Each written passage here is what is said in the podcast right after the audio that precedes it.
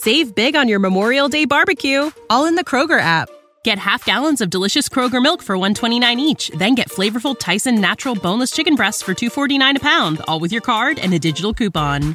Shop these deals at your local Kroger today or tap the screen now to download the Kroger app to save big today. Kroger, fresh for everyone. Prices and product availability subject to change. Restrictions apply. See site for details.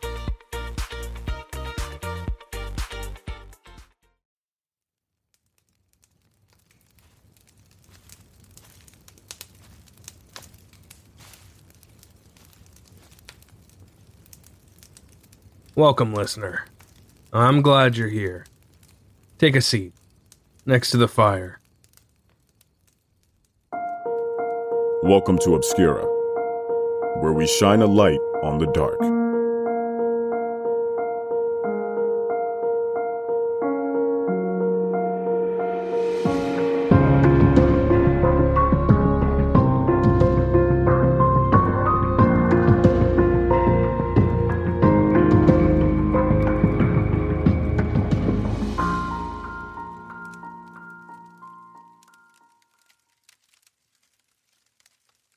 Listener, what is it that drives human beings to engage in particular behaviors? Reflecting on the underlying motivators of both our own behavior and that of those around us leads us to explore all manner of theories. Often we look to features or aspects of our own individual personalities as a contributing factor in how we respond to and interact with the world around us. A throwaway expression we've often heard used in jest to describe what we feel are contradictions within someone is they must have a split personality. Indeed, we may use it at times in an effort to explain vindictive behavior we see exhibited by others who lash out at those around them. The concept of how multiple personalities can exist within one person gained popularity in the mid 20th century via the field of psychoanalysis. Psychotherapists theorize that different personalities, clinically defined as alters, were the result of human psyche splintering or disassociating as a coping mechanism. This was an involuntary and subconscious response to emotional and psychological trauma experienced during childhood, such as sexual abuse. The resulting disassociation is reported to cause a type of amnesia regarding traumatic memories, which become suppressed as they are too painful to consciously process. Originally known as multiple personality disorder, but now known as dissociative identity disorder, the condition has since fallen out of clinical and diagnostic favor. Depictions of dissociative identity disorder in the media and popular culture aren't necessarily an accurate representation either. Films like The Three Faces of Eve, Sybil, and Primal Fear can portray oversimplified representations of people living with a rare, complex, controversial, and often misunderstood diagnosis. And it's no wonder we've become intrigued by something we only see in the movies or on TV. It's difficult to imagine how such a condition would manifest itself in the real world. But as you'll hear in today's story, it was this diagnosis which was used to explain a crime so horrific, so gruesome, and so unbelievable that it could have leapt straight from the pages of a Hollywood script. Now, let's get on with it. Part 1 Working Class Man. In 1989, the Australian city of Brisbane was growing. Situated in the southeast of the state of Queensland, the thriving inland metropolis was home to over 1.2 million people and the third largest city in Australia. Picturesque parklands and gardens overlooking the Brisbane River were a draw card for tourists and locals alike offering a relaxed outdoor lifestyle enhanced by the warm and sunny weather all year round. During the 1980s, the city played host to high profile sporting and cultural events, such as the 1982 Commonwealth Games and the World Expo in 1988. The latter even promoting Queensland as a tourist destination and a major event as part of Australia's bicentenary, which marked 200 years since British colonization. Brisbane resident 47 year old Edward Baldock was a devoted husband of 25 years to his wife Elaine, a proud father of five, and doting grandfather of two. Edward and Elaine lived in the suburb of West End, and Edward's job with the Brisbane City Council as a road worker often took him away from home for days at a time. Elaine herself didn't drive, so when Edward returned after work, he enjoyed nothing more than taking his family to the beach for some quality time. Being a family man, Edward loved playing with his grandchildren, especially on a swing set in the backyard. He always looked forward to weekly pizza nights with his family. Edward also enjoyed socializing and playing darts, and on his days off liked to join his friends for a few drinks to catch up and shoot the breeze. He was not the sort of person who had a few too many drinks and got aggressive with anyone, nor did he have any history of antisocial behavior.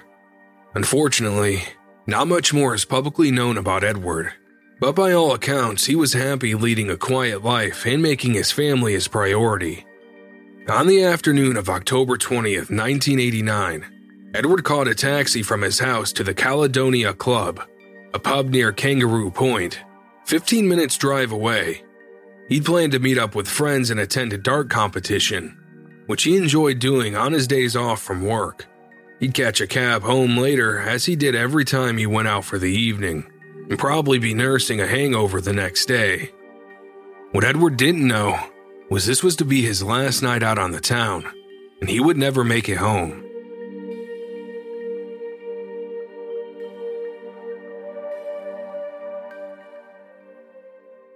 Part 2 Little Tracey Tracey Averill Wigginton was born on August 4, 1965, in the town of Rockhampton, or Rocky as it's known to the locals. Situated on the central Queensland coast on the Tropic of Capricorn, the historic town is known as the beef capital of Australia and is a seven hour drive north of Brisbane. Tracey's mother, Rhonda, had been adopted by George and Averill Wigginton in 1942. George had made his own fortune through securing government contracts for his earth moving business and was a well known figure in Rockhampton even having a street named after him. The Wiggintons were millionaires and enjoyed a privileged position as an influential family in town. Averill was unable to have children but desperately wanted a bigger family.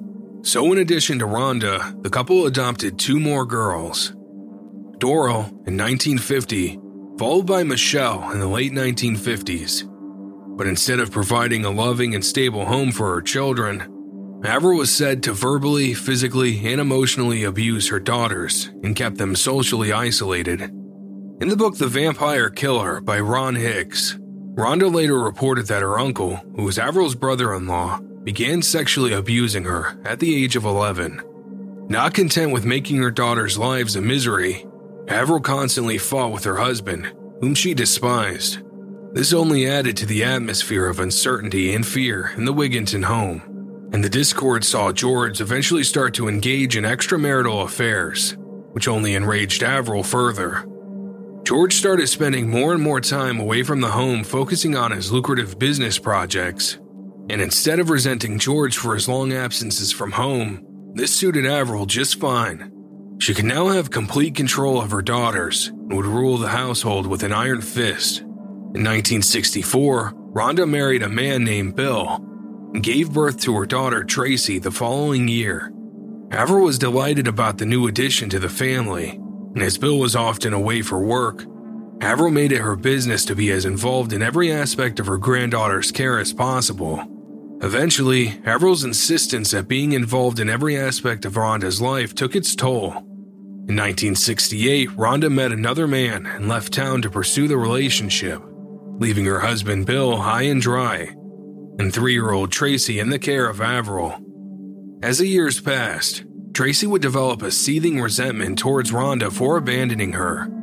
Bill, on the other hand, did his best to maintain contact and a relationship with his young daughter. But as explained in The Vampire Killer, Bill felt frozen out by his affluent in laws. Averill manipulated Tracey and was intent on excluding Bill from any involvement in his daughter's care. In the end, Bill made the difficult decision to relinquish all legal rights as Tracey's father, permanently leaving her in the care of her grandparents. George and Averill went on to formally adopt Tracey at age 7 as their own daughter. George often worked away from home for extended periods, but he and Tracey were reported to share a special bond When George returned home after a work trip, he and Tracey would spend hours together, but the relationship was said to have soon turned sinister.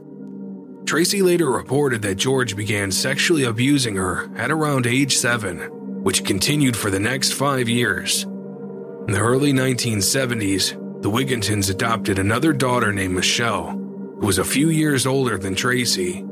The two girls started to form a bond but Avril was adamant that the girls not develop any sort of relationship and kept them apart as often as she could. And there was clear favoritism in the Wigginton household. Tracey was the apple of Avril's eye and enjoyed preferential treatment, while Michelle bore the brunt of Avril's vicious temper.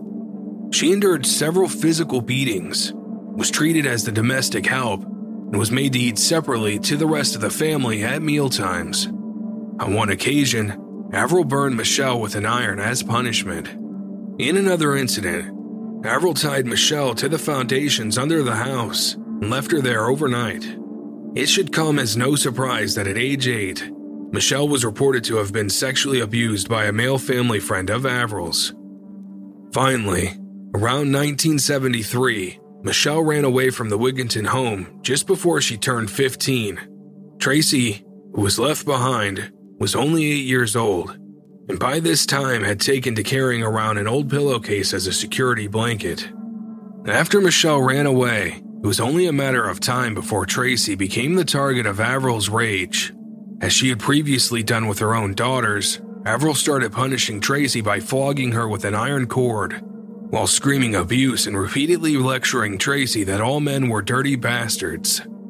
Tracey was terrified and confused, and the sustained abuse she received at the hands of Avril would later go on to instill in Tracey a pathological hatred of men.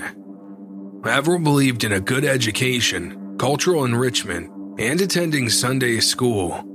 Aside from Tracey attending Catholic private schools, she was enrolled in elocution, music, art, and ballroom dancing classes. However, Avril socially isolated Tracey from her peers and as a result, the young girl didn't have many friends. It didn't help that Tracey's diagnosis of asthma at a young age disrupted her schooling. In order to receive treatment, she was required to make the long trip back and forth between Rockhampton and Brisbane. Tracey was tall and solidly built, and even at the age of 13, her physically imposing appearance exacerbated her existing self esteem issues. Tracey felt like she didn't fit in and stuck out for all the wrong reasons.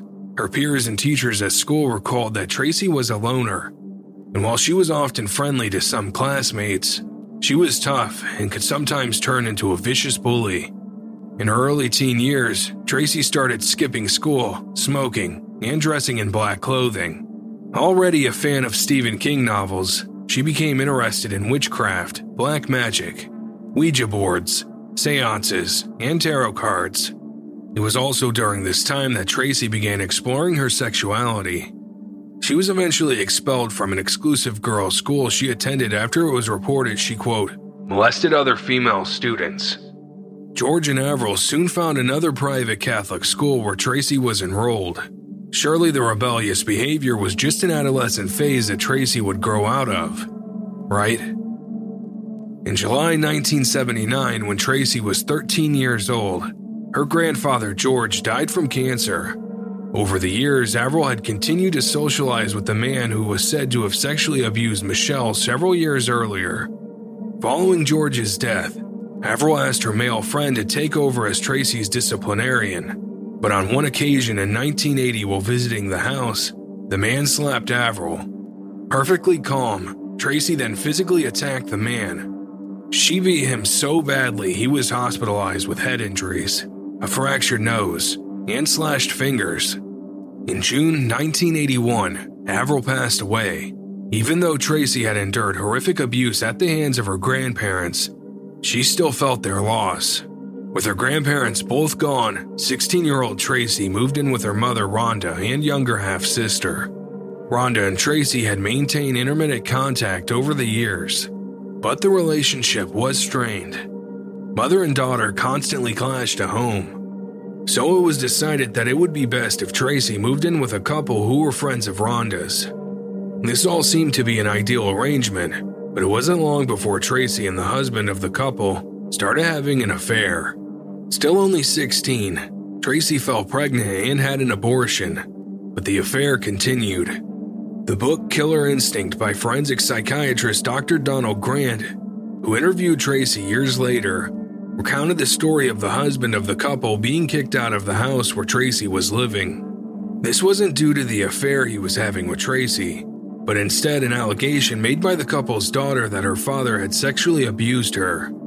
To make things even more complicated, there are conflicting reports that the wife soon initiated a sexual relationship with Tracey, only for this to end as quickly as it started when the older woman moved on to another man and Tracey moved out. Tracey's antisocial and problematic behavior continued, and it was around this time that she was reported to have killed her pet cat, despite denying having done so. In another incident, it was reported that when Tracey discovered that the late Avril's belongings were being stored at her Aunt Doral's house, Tracey broke into the home. In a fit of rage, she graffitied the walls with swastikas and obscene slurs, and destroyed many of the family possessions in storage. Tracey's relationship with both men and women were volatile, given her explosive hair trigger temper. Despite being articulate and intelligent, she was an average student by 1982, at age 17, she lost interest in school, dropping out to attend a vocational and trade school. When Tracey turned 18, she inherited $75,000 from her grandparents' estate, but the money didn't last long. She purchased a motorcycle, and the rest of her inheritance disappeared quickly as Tracey used it to maintain her social life. By now, she had taken to dressing as a biker her personal style was described by those who knew her as Butch, long having cut off her hair and maintaining a short hairstyle, and preferring to dress in pants, jeans, and boots. Tracey started engaging in sex work and explored her growing interest in satanic rituals, speaking to friends at length about her interest in the occult, at one stage carving a pentagram symbol into the back of her hand. The many tattoos that now adorn Tracey's body as well as the jewelry she wore, featured satanic designs and symbols. Tracey had always had a flair for art, but her pieces started to feature the pentagram and other occult symbols, reflecting the darkness of her interests. During this time, Tracey decided to move to the far north Queensland city of Cairns, a 12 hour drive north of Rockhampton, where she would live for the next three years a popular tourist destination year round and a gateway to the Great Barrier Reef. Cairns offered all manner of employment opportunities for people relocating to the area, especially in hospitality. Even though Tracey had dropped out of school and had no qualifications, it wasn't difficult for her to find a job. She soon started working as a bartender and bouncer, going by the name of Bobby. By this stage, Tracey was six feet tall and weighed around 250 pounds. With her intimidating physical appearance and domineering personality, others around Tracey sensed that it was best to stay on her good side. It was while living in Cairns that Tracey met a woman called Sunshine, and the pair soon began a relationship that at times was chaotic and abusive. Tracey wanted the relationship to become serious, but Sunshine had a tendency to be unfaithful Tracey later reported physically abusing her partner. Despite the ongoing friction between the couple and the fact that the legalization of same sex marriage in Australia would be another 35 years away, Tracey and Sunshine married in mid 1986 in an unofficial ceremony. When Tracey turned 21, not long after her wedding, she inherited a further $80,000 from her grandparents' estate. Again, the money went as fast as Tracey and her new wife could spend it. Tracey and Sunshine decided to start a family, but their relationship suffered a devastating blow when Tracey had a miscarriage. Under various strains, the brief marriage finally ended in 1987. Sunshine identified as bisexual and continually cheated on Tracey. She eventually left her to start another relationship with a man. This episode is sponsored by BetterHelp. As we navigate the complex narratives of true crime, it's clear that life's stressors, both big and small, can accumulate, affecting our daily lives and mental health. It's important to have a space to voice these concerns.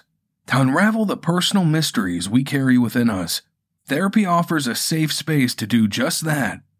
It's not only for moments of crisis, but for anyone aiming to foster better coping skills, set healthy boundaries, and ultimately thrive. BetterHelp facilitates this by providing online therapy that's tailored to your schedule, making it both convenient and flexible. With BetterHelp, starting therapy is straightforward. Fill out a brief questionnaire and get matched with a licensed therapist. If you find your needs aren't being met, you can switch therapists at any time without any additional charges, ensuring you find the right fit for your journey. If you've been considering therapy or curious about how it can help, give BetterHelp a try. Take a moment. Visit betterhelp.com slash obscura today to get 10% off your first month. That's betterhelp, H-E-L-P dot com slash obscura. Take a moment to support your mental health. As we take a moment's pause in the middle of our exploration of the dark corners of humanity, let's explore a different kind of mystery one that takes you back to the roaring 1920s with June's Journey. In this hidden object game, you slip into the role of June Parker, tasked with unraveling the murder mystery of her sister. Each scene is meticulously designed, filled with hidden clues that lead you deeper into a storyline, riddled with danger, romance, and scandalous family secrets.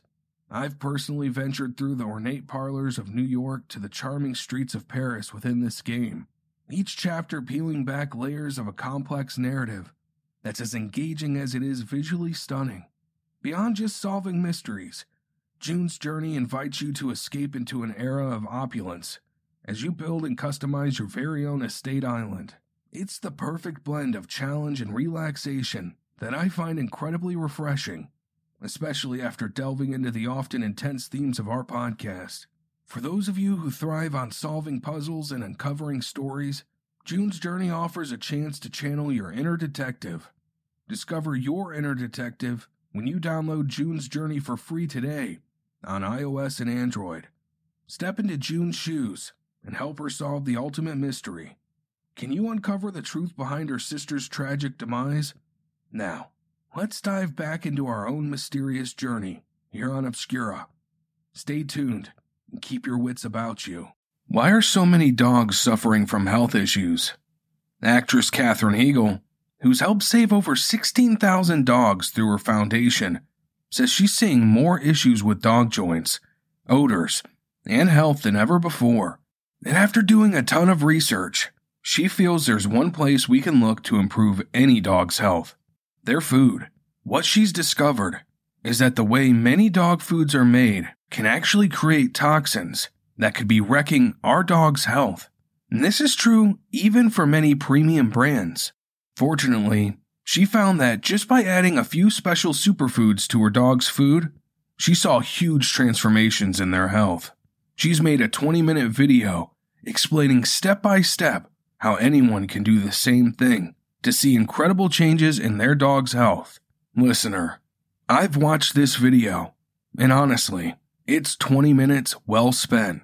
The health of my animals means everything to me. This stuff has improved the coats and energy of mine, and they love it. Normally they are picky with food, but they really enjoy this stuff. Go to badlandsfood.com slash obscura and watch Katherine's video right now. Again, that's B-A-D-L-A-N-D-S F-O-O-D dot com slash obscura. Part 3 Toil and Trouble. Tracey was crushed about the end of her marriage. Yet again, she felt she'd been abandoned, and the blow to her self esteem saw her become sullen and withdrawn. Heartbroken, she returned to Rockhampton and in late 1987 started a relationship with a woman named Debbie who was five years her junior. The couple were said to have had a much healthier relationship than Tracey had with Sunshine. But even though Tracey was now 22 years old, she persisted in carrying around her security blanket from her childhood. Still, she was desperately in love with Debbie and happier than she'd been in a long time. In 1988, the couple relocated to the state capital of Brisbane, where Tracey decided it was time to get her life together and enrolled in a sheet metal work course. But as detailed in the book The Vampire Killer, the relationship wasn't to last. The couple parted ways in February 1989 when Debbie met another woman, but Tracey and her ex girlfriend continued to live together. Tracey herself pursued a relationship with another woman, but could never seem to make a clean break from Debbie. In mid 1989, Tracey met some new friends Kim Jervis and Tracey Waugh, who were both 23 years old and in a de facto relationship. Listener, as we now have two players in our story named Tracey, to avoid any confusion, our protagonist will continue to be referred to for the rest of the episode by her first name. Tracey Waugh will be referred to by her first and middle names of Tracey Ann. Kim and Tracey Ann had originally met as teenagers at school, but hadn't long been together. Kim was obsessed with vampire movies and vampirism in general, and her penchant for gory movies seemed to rub off on Tracey. The pair reportedly became fascinated with repeatedly watching a video of someone being shot in the head at close range with a shotgun. In early October 1989, Tracey met another of Kim's friends. 24 year old Lisa Ptaschinski had a history of both mental illness and self harm and was said to be fixated on the idea of committing suicide. By the time Tracey met Lisa, her struggles with self harm were said to have resulted in approximately 80 hospital visits Lisa, Kim, and Tracey Ann already knew each other as part of their small local swampy community. The term swampy was an expression used in the 1980s to describe the Australian incarnation of the goth subculture, although the specifics of the definition can vary depending on the source. At the time Tracey met her new friends, she was still living with her on and off girlfriend Debbie, and the relationship was rocky. By now, the couple were having an open relationship, but Tracey was angry and resentful about the situation. Tracey started dating Lisa, but didn't tell Debbie, deciding to keep her new fling a secret. 24 year old Tracey soon became the ringleader of the foursome, which was easy given the other girls were said to be impressionable and easily influenced. Tracey shared with them her interest in the occult and claimed to have the power to make people disappear, which captivated her friends. She didn't have a full time job, but enjoyed spending hours with the other girls indulging in their shared love of horror movies. The girls later claimed that rumors about Tracey drinking animal blood and her reported interest in vampirism preceded her in becoming a powerful and controlling influence on their friendship group. Listener, as difficult and stomach churning as it is to contemplate, it may surprise you to learn that a diagnosed condition exists which is characterized by the desire to consume blood and a self belief in vampirism Renfield syndrome, also known as clinical vampirism, is a condition that tends to be more common amongst men than women and is commonly used to describe those who claim to have a genuine thirst for blood.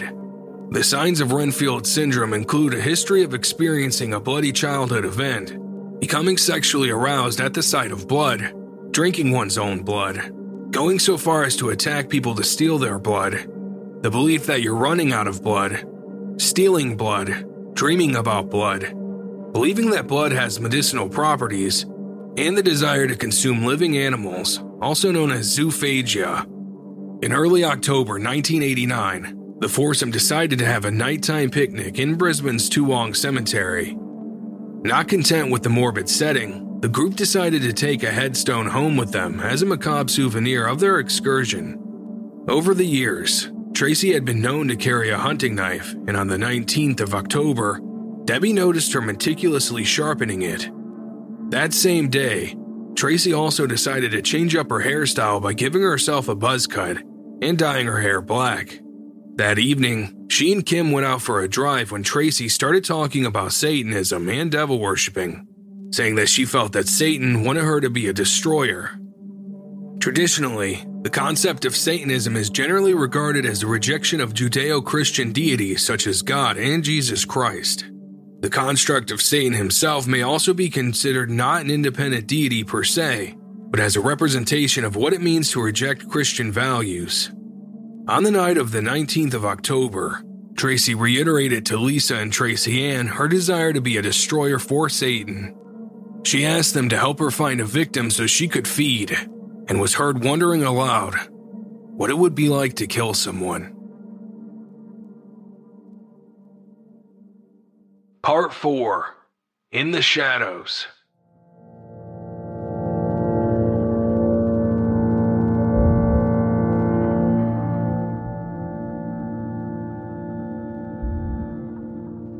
following night, at around 10 p.m., the girls headed out for a night on the town to a gay nightclub called L'Amour in the northeast Brisbane suburb of Fortitude Valley. The group, who were all dressed in black and carrying concealed knives, were seen enjoying each other's company and drinking sparkling wine. But the conversation soon turned to the macabre. Tracey became restless, telling the girls she had a need to feed on human blood and set about convincing the group to find someone to satiate her appetite. At 11:30 p.m., the women left the bar. They piled into Tracey's green Holden Commodore and drove off with the Prince song Bat Dance blaring on the stereo. The group took the Story Bridge south over the Brisbane River, driving along River Terrace towards the suburb of Kangaroo Point, trawling the inner city streets looking for someone whom Tracey found enticing.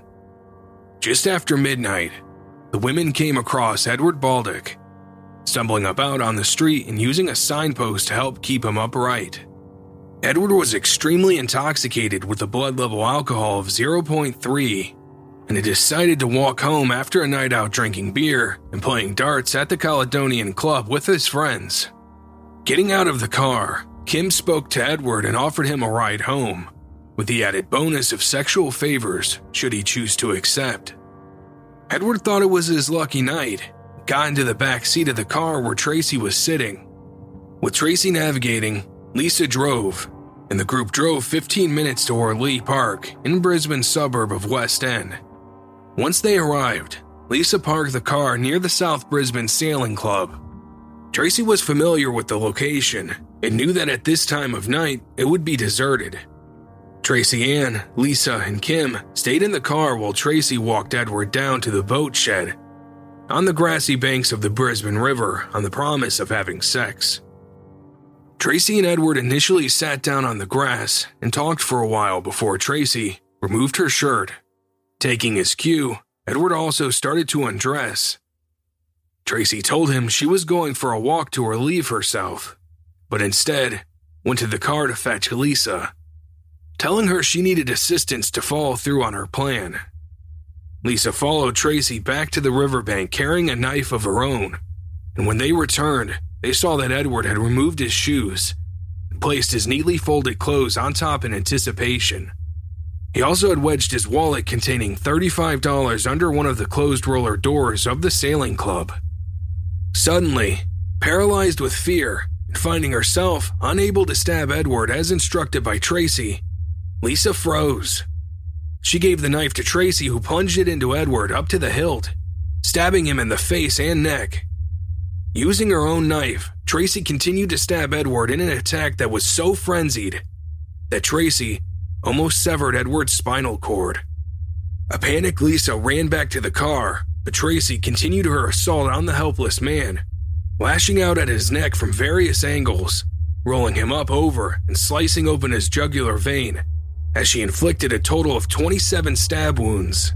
While Edward lay gurgling and struggling to hang on to life, Tracey sat on the ground spent and smoked a cigarette as her victim died in front of her.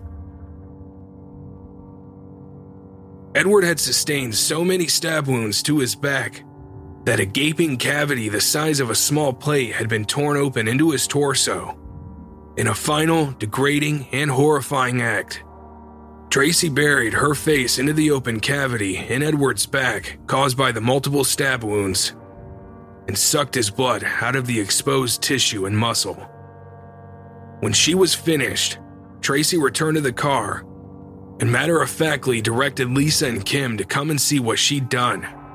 After witnessing the grisly aftermath of Tracey's attack, Lacey and Kim returned to the car where Tracey Ann had stayed the entire time.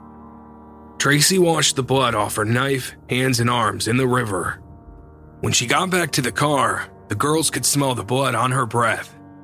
Lisa asked her, Have you fed? Tracey responded she had. To which Kim said, You look like you've had a three course meal. Leaving Edward's body at the scene, the girls drove back into the city. Kim took the knives and washed them up with bleach back at her apartment. After returning home, Tracey realized her keycard was missing. So, under the cover of darkness, she and Lisa returned to the crime scene to look for it. Unable to find the missing ID, the pair decided to leave to minimize the risk that anyone would see them in the area.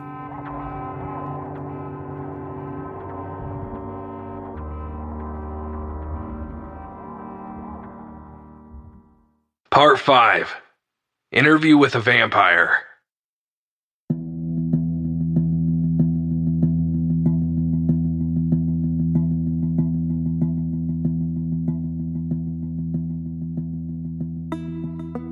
Following day, Edward's wife Elaine awoke early.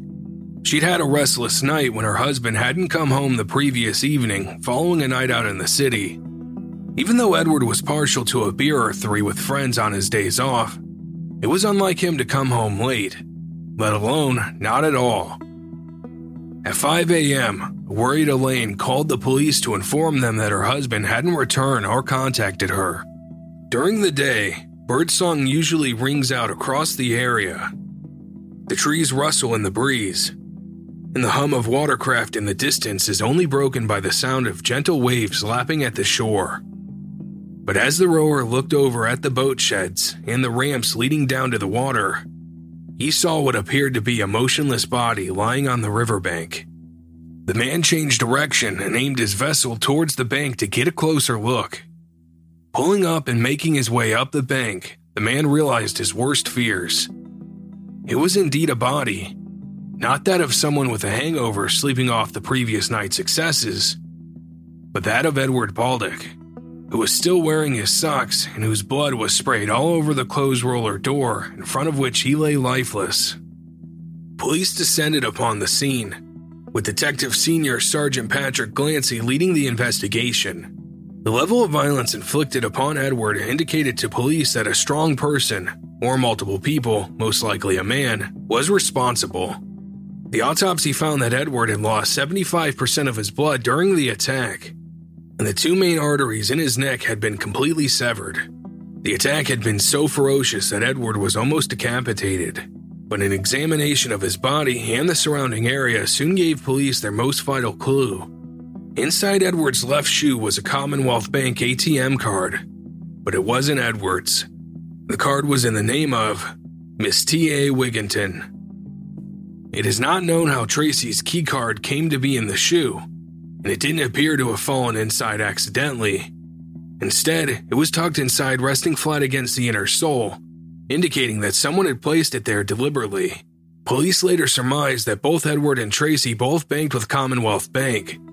It was possible that seeing the discarded card on the ground, Edward assumed that it was his, and even in his drunken haze, had the presence of mind to place it inside his shoe for safekeeping. What we do know is that early the same day Edward's body was discovered, Tracey returned to Orleigh Park with her ex girlfriend Debbie to look for it, but was unsuccessful. When Tracey spotted police at the scene, she said, Oh my god, it's real. Made Debbie take her home. Around 10 a.m. that morning, police visited Tracey to conduct initial inquiries. She cooperated with the police and admitted to being at the park the previous night with Kim and Tracey Ann where they played around on some nearby playground equipment. Tracey initially said she couldn't remember losing her ATM card and added that she'd seen a suspicious looking couple in the park that evening. Police took Tracey to Orleigh Park so she could show them where she'd been hanging out the previous night. It was at this stage that Tracey mentioned that Lisa had also been at the park, a detail Tracey had tried to avoid disclosing because she didn't want Debbie to know she had been dating someone else. While visiting Tracey's apartment, police searched her car and found a blood-stained towel.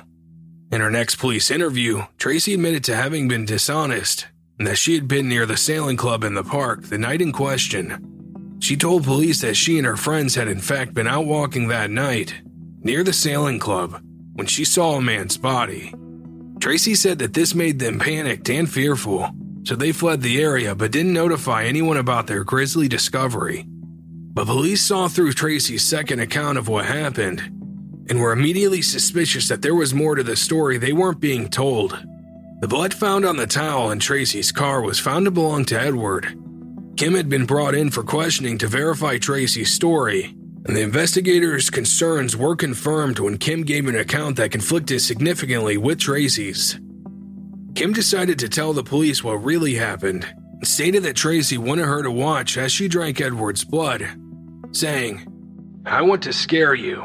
I want to frighten the living hell out of you. Meanwhile, over the course of the day while Tracey was being interviewed, Lisa had actually already confessed to friends what happened the previous night, and they urged her to contact police. Lisa presented voluntarily at the police station where she told investigators about the murder, and that she firmly believed that Tracey was a vampire based on her previous behavior. Following Lisa and Kim's confessions, police interviewed Tracey for a third time and were open about her friends having implicated her. Tracey realized the jig was up Taking control of the situation, she told police, Put the tape back in. I'll tell you what happened. Where did you stab him first? Back of the neck here. How hard? Hard enough to drive the knife up to the hilt. I then withdrew the knife and I stabbed him in the side of the neck. I stabbed him on the outside of the neck and I continuously stabbed him.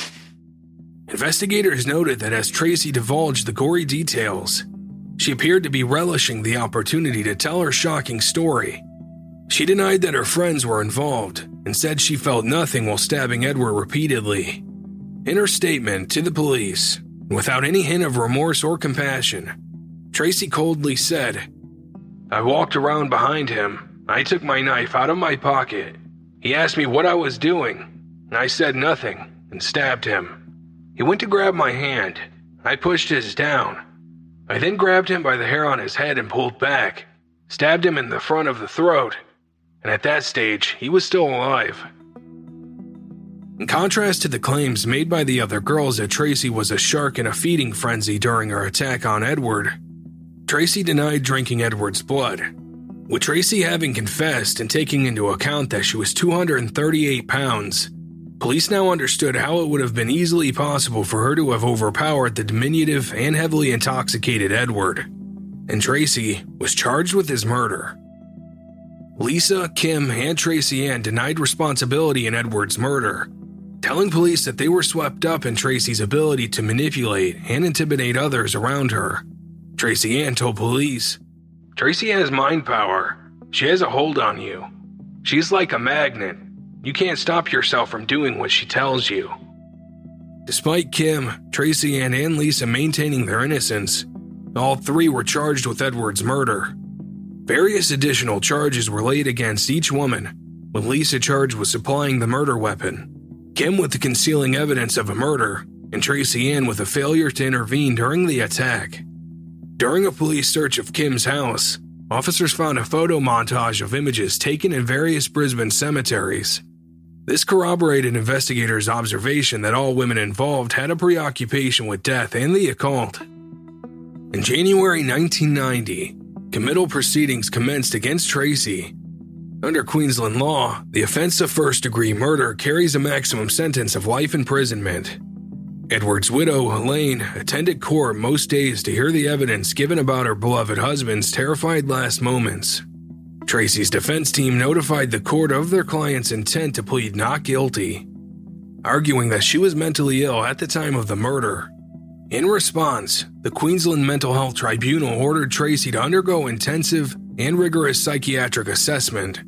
In the event that Tracey was found to have mental illness and had been unwell at the time of the murder, she would not proceed to trial and would instead be sent to a facility that would allow her to receive psychiatric treatment. At the conclusion of the assessment process, which included hypnotherapy, in November 1990, the tribunal determined that Tracey was not mentally ill and therefore fit to enter a plea. In an unexpected move, Tracey decided to change her plea to guilty. Thankfully for Edward's family and friends, they would be spared the mental and emotional trauma of a trial in terms of Tracey's involvement. But Tracey also benefited from the decision to change her plea. The court decided that the criminal proceedings against Tracey would be closed, and as such, nothing said in court about the details of the murder. Tracey's history, or the information gleaned from her psychiatric assessments, could be published by the media. In a hearing that lasted just nine minutes, on January 21, 1991, Tracey was convicted of first degree murder by the Supreme Court of Queensland and sentenced to life in jail. A non parole period of 13 years was applied. Tracey was sent to Boggo Road Jail in Brisbane. As far as the public knew, the wheels of justice had appeared to move relatively swiftly, and it was a relief that one of the women responsible had pled guilty and been locked away. Following sentencing, some of the Wigginton family came out in public support of Tracey. Her older adoptive sister, Michelle, who had escaped the abusive Wigginton home years earlier as a teenager, described Avril as cruel and told the media she regretted not taking the younger Tracey with her when she ran away.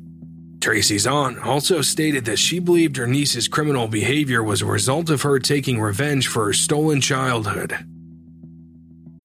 When you need mealtime inspiration, it's worth shopping Kroger, where you'll find over 30,000 mouthwatering choices that excite your inner foodie. And no matter what tasty choice you make, you'll enjoy our everyday low prices, plus extra ways to save, like digital coupons worth over $600 each week. You can also save up to $1 off per gallon at the pump with fuel points. More savings and more inspiring flavors make shopping Kroger worth it every time. Kroger, fresh for everyone. Fuel restrictions apply.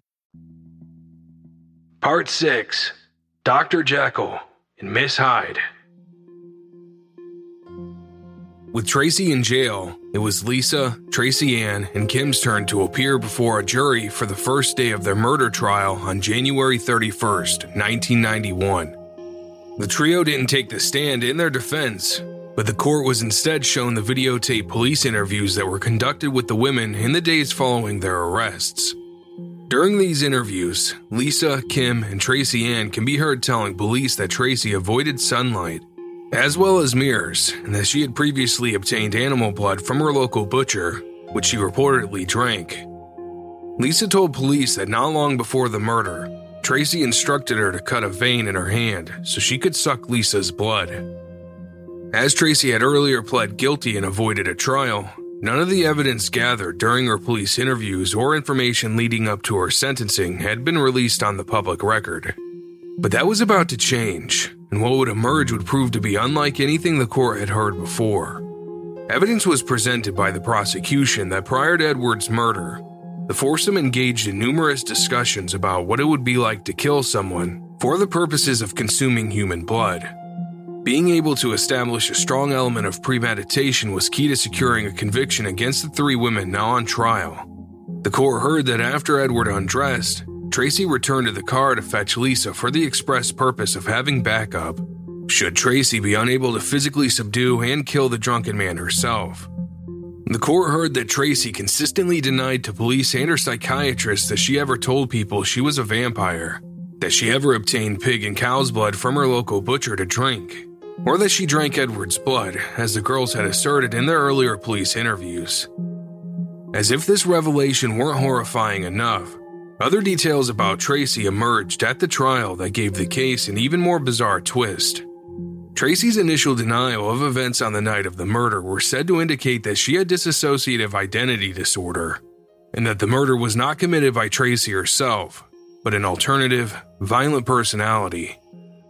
Listener, You'll recall that at the start of the episode, dissociative identity disorder was described as a condition that can develop in people who have experienced significant childhood trauma. In order for the mind to process painful memories, the psyche can fragment to alternate personalities that are buried in the subconscious. Following her arrest, Tracey had been experiencing excruciating headaches, as you heard earlier, the Queensland Mental Health Tribunal ordered that Tracey be assessed in order to determine whether this was in fact the case. Forensic psychiatrist Dr. Donald Grant interviewed Tracey while she was still awaiting trial. Dr. Grant noted that during the court ordered assessments conducted immediately following Tracey's arrest, she didn't mention any psychiatric issues. However, it was noted that she seemed to be unable to remember a significant amount of her childhood, her early teen years, anything about the night of the murder or her third police interview. This prompted Tracey to undergo hypnotherapy under the supervision of psychologist Dr. Chris Clark from the University of New South Wales. It was hoped that the hypnotherapy sessions would assist in ascertaining the causes of Tracey's headaches and memory loss. Over 26 hours of videotaped sessions during a two week period with experts in forensic psychiatry and psychology, Tracey spoke of the trauma inflicted on her from a young age while growing up with her abusive grandparents. She claimed they exposed her to the occult, providing a detailed account of witnessing an animal sacrifice as a child on Mount Archer. Tracey claimed that the participants in the ritual, including her grandparents, slaughtered a goat and drank its blood, as a result of the hypnotherapy sessions, Tracey was said to have six separate personalities or alters, two of which were said to express thoughts of violence, but not all of the alters made themselves known at once. The psychologist's report noted that these alters were known by the name of Little Tracey, who was frightened, childlike, and innocent, Big Tracey, who had severe depression and was a combination of all the alters, the Observer, who was detached and monitored and reported on behavior of the other alters, and Bobby, who was a 16 year old male with a frightening, brutal demeanor who was believed to have first emerged during Tracey's childhood and also acted as the protector of little Tracey. The sixth alter, who didn't make herself known until well into the assessment process, was called Avril. This alter was considered by the others to be the most terrifying and controlling, and was understood to be the reincarnation of Tracey's malevolent late grandmother. During Tracey's session with Dr. Clark, where he asked her to recount how she felt when she first saw Edward, Dr. Clark noted that Tracey's face seemed to visibly change as she growled in the deep voice of Bobby, I want him. Bobby also called Big Tracey a wimp. It was noted by the various psychiatrists who assessed Tracey that her speech, Facial expressions and mannerisms all changed depending on which of her alters were engaging in the conversation. Dr. Grant described Tracey as a large woman with a commanding personality who exhibited a hint of relish and a degree of sadism as a reaction to realizing what she'd done. In contrast to the distinct alters who made their presence known in the hypnotherapy sessions, Dr. Grant noted in his interview with Tracey that while she was extremely intelligent, she lacked any emotion when discussing the murder.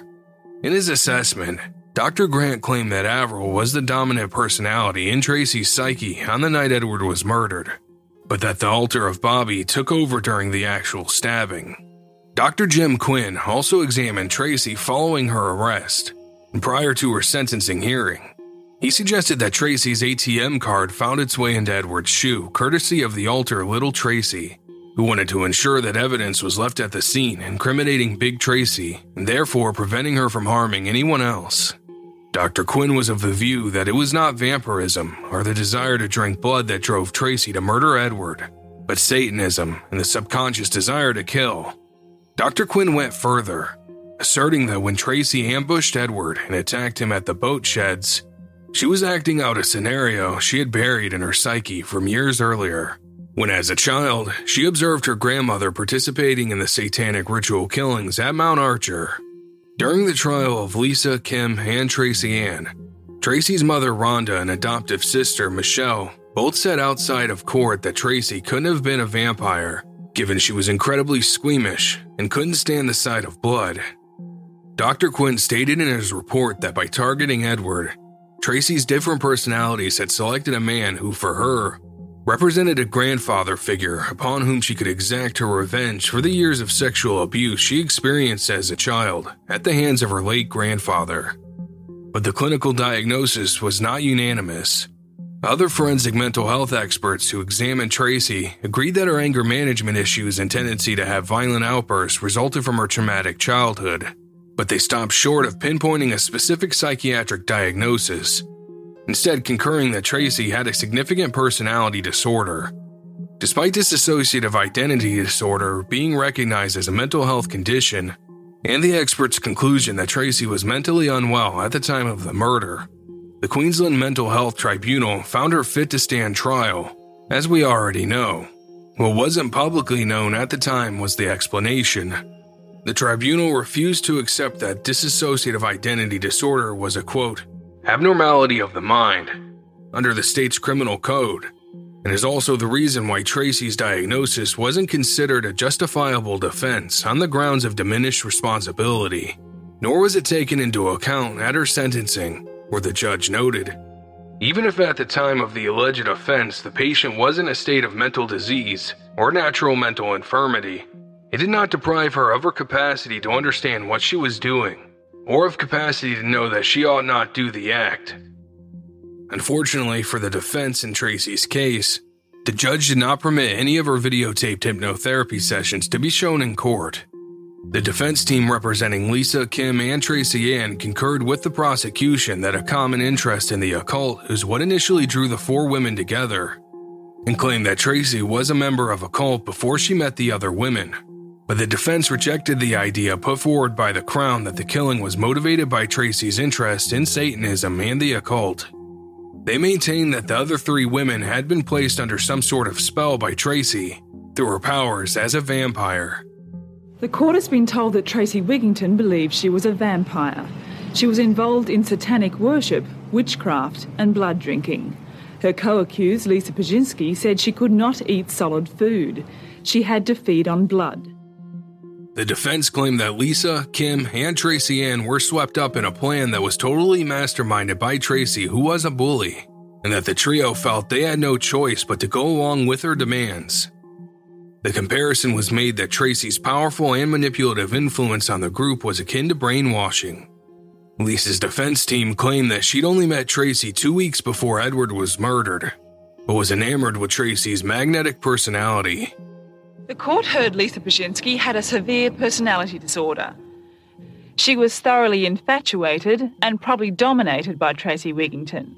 Ptaschinski said of Wigginton, she had some sort of inner power she can do strange things. She can make people disappear, except their eyes. She can read my mind. The court was told Ptaschinski had been admitted to hospital 82 times in the last five years. She'd overdosed on drugs or had tried to commit suicide. Lisa's defense team went on to say that she didn't really believe that Tracey planned to murder someone, and that if anything, she too was a victim of Tracey's ability to manipulate others. This same argument was put forward in defending the actions of Kim and Tracey Ann, who were said to be petrified of Tracey and went along with the plan out of fear for their own safety. Kim's lawyer described his client as being of a good character and a typical young woman who had an interest in childlike hobbies such as collecting dolls and plush toys. Tracey Ann, who was the only defendant whose family attended the proceedings to support their daughter, was described as a coward and depicted as someone whose vulnerability was exploited by Tracey's domineering personality. The public was beyond shocked and outraged at the new revelations. The salacious nature of the crime captured the public's imagination and generated a macabre fascination with the gruesome details. Titillating media headlines such as, Killer was Devil's Wife with powers to control minds, and Lesbian vampire killer lured men with the promise of sex before killing him for his blood. Were typical in the days and weeks following the trial of Kim, Lisa, and Tracey Ann. The Courier Mail newspaper published a quote taken from one of Tracey's hypnotherapy sessions where she reportedly stated, I'd like to stab the top off someone's head and say, Think. Let me see you think. Regrettably for the LGBTQI community across Queensland at the time, homosexuality was considered taboo in many circles. The resulting media focus on the woman's sexuality and the speculation as to how it contributed to the crime only served to further stigmatize and arouse suspicion regarding those who didn't identify as heterosexual or were gender fluid. On February 13, 1991, the jury retired to make their decision about the fate of Lisa, Kim, and Tracey Ann. The jury took more than two days to find two of the women guilty of the slaying. Today they found Lisa Ptaschinski guilty of murder and Kim Jervis guilty of manslaughter. Lisa was sentenced to life in prison. Kim was sentenced to 18 years, and Tracey Ann was acquitted of any involvement in the crime. In sentencing Kim, the judge stated, You knew what was likely to happen you took no pity at all on Mr. Baldock as another human being. Part 7 The Nail in the Coffin. In 1996, Kim was granted parole after serving just five years of her sentence, which was later reduced from 18 to 12 years. That same year, while still in jail, Tracey gave an interview to the Courier Mail newspaper where she reflected on the events of that fateful spring night, saying, I had snapped. I knew I couldn't kill a woman or someone I knew, but I don't know what I was looking for. I can still smell the river. It was really salty smelling. The smell of blood. The smell of metal that has been left to rust in the rain. And it was cold that night. Very cold. You think nothing. Nothing goes through your mind. There is no emotion, just blind fury. Once I had started stabbing, I couldn't stop. I couldn't see Mr. Baldock. I kept seeing my grandmother, my grandfather, my mother, my father, and all the people in my life who had hurt me. Murder is a terrifying experience. It's extremely scary to have that much power. It's playing God with life and death. Nobody should have that sort of power. But we all do. Tracey continued to deny that she drank Edward's blood or that she had any involvement in satanic rituals. It was also reported that while in prison, Tracey attempted to kill Lisa and commit suicide. In 2009, 43 year old Lisa was also released on parole, having served 17 years following approval by the Queensland Parole Board for her application for resettlement leave. By this stage, she was classified as a low risk prisoner and would initially be allowed a maximum of 12 hours of leave every two months for six months. During Tracey's incarceration, where she was known by the nicknames Drac and Fang, she completed a Bachelor of Arts degree, majoring in philosophy and anthropology. She also obtained licenses to drive a bobcat and forklift. It was said that during Tracey's time in jail, she expressed remorse for her actions on that warm night back in October 1989 that she'd even attempted to write the Baldock family to express her regret for taking the life of their beloved husband and father. In 2002, Tracey became eligible for parole and made four applications before she was successful. The family of Edward Baldock strongly opposed Tracey's proposed release and campaigned strongly for her to remain in jail. But Tracey didn't stay out of trouble while she was behind bars. In 2007, she applied to the Queensland Supreme Court disputing her classification as a high security prisoner after she was transferred due to her allegedly assaulting a fellow inmate, as well as a prison guard in 2006. During her time in jail, it was also reported that in separate incidents, Tracey attempted to kill Lisa as well as herself. Eventually, Tracey was diagnosed with hepatitis C as a result of injecting heroin. Tracey wrote to Edward's family saying, I have 19 years of a life sentence and not a day has gone by that I don't think about the terrible thing I have done and the pain I have caused you. I know that no amount of wishing or dreaming can bring back Mr. Baldock, but by God, I do. I would give anything to change what happened and to save you all the heartache, pain, confusion, and anger that I have caused. Edward's niece Tanya told the Courier Mail newspaper that despite Tracey's claim to the contrary, Edward's family had not expressed their forgiveness over her actions, saying, For my uncle and for my family, it's a life sentence.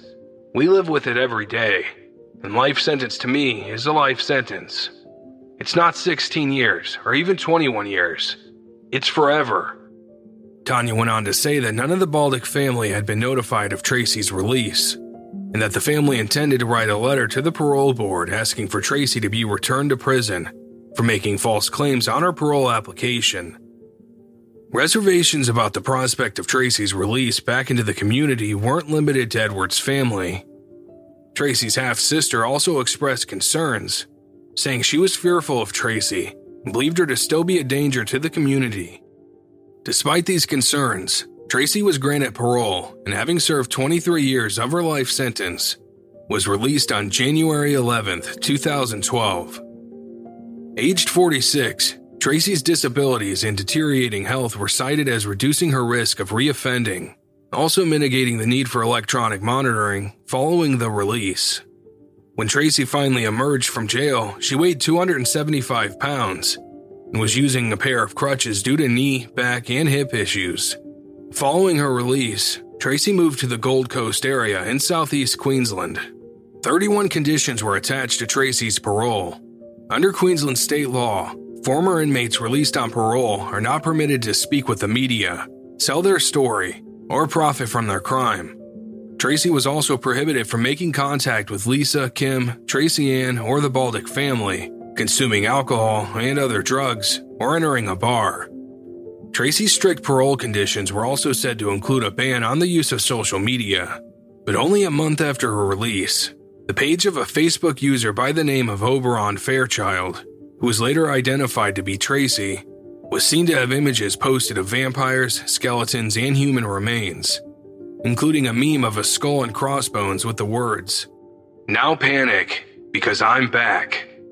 Tracey initially struggled to find work following her release, with one prospective employer reported to have said, God forbid you take someone on they go vampire on you. Following Edward's murder, his widow Elaine hung a plaque in the marital home to honor the memory of her late husband. In 1991, an emotional Elaine spoke to 60 Minutes. Keep asking him why he left me. Just wishing he was there.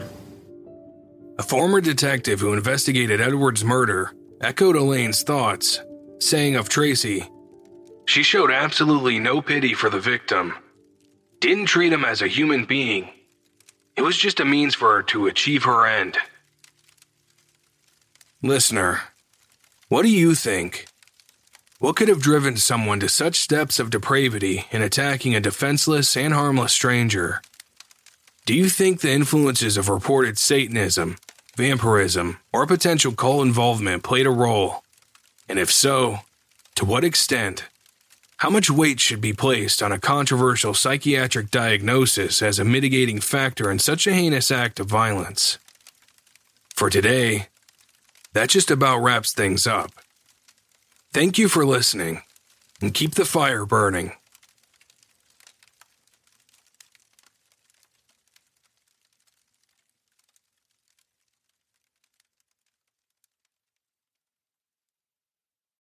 This is the story of the one. As a maintenance engineer, he hears things differently. To the untrained ear, everything on his shop floor might sound fine, but he can hear gears grinding or a belt slipping. So he steps in to fix the problem at hand before it gets out of hand. And he knows Grainger's got the right product he needs to get the job done, which is music to his ears. Call, clickgrainger.com, or just stop by. Grainger, for the ones who get it done.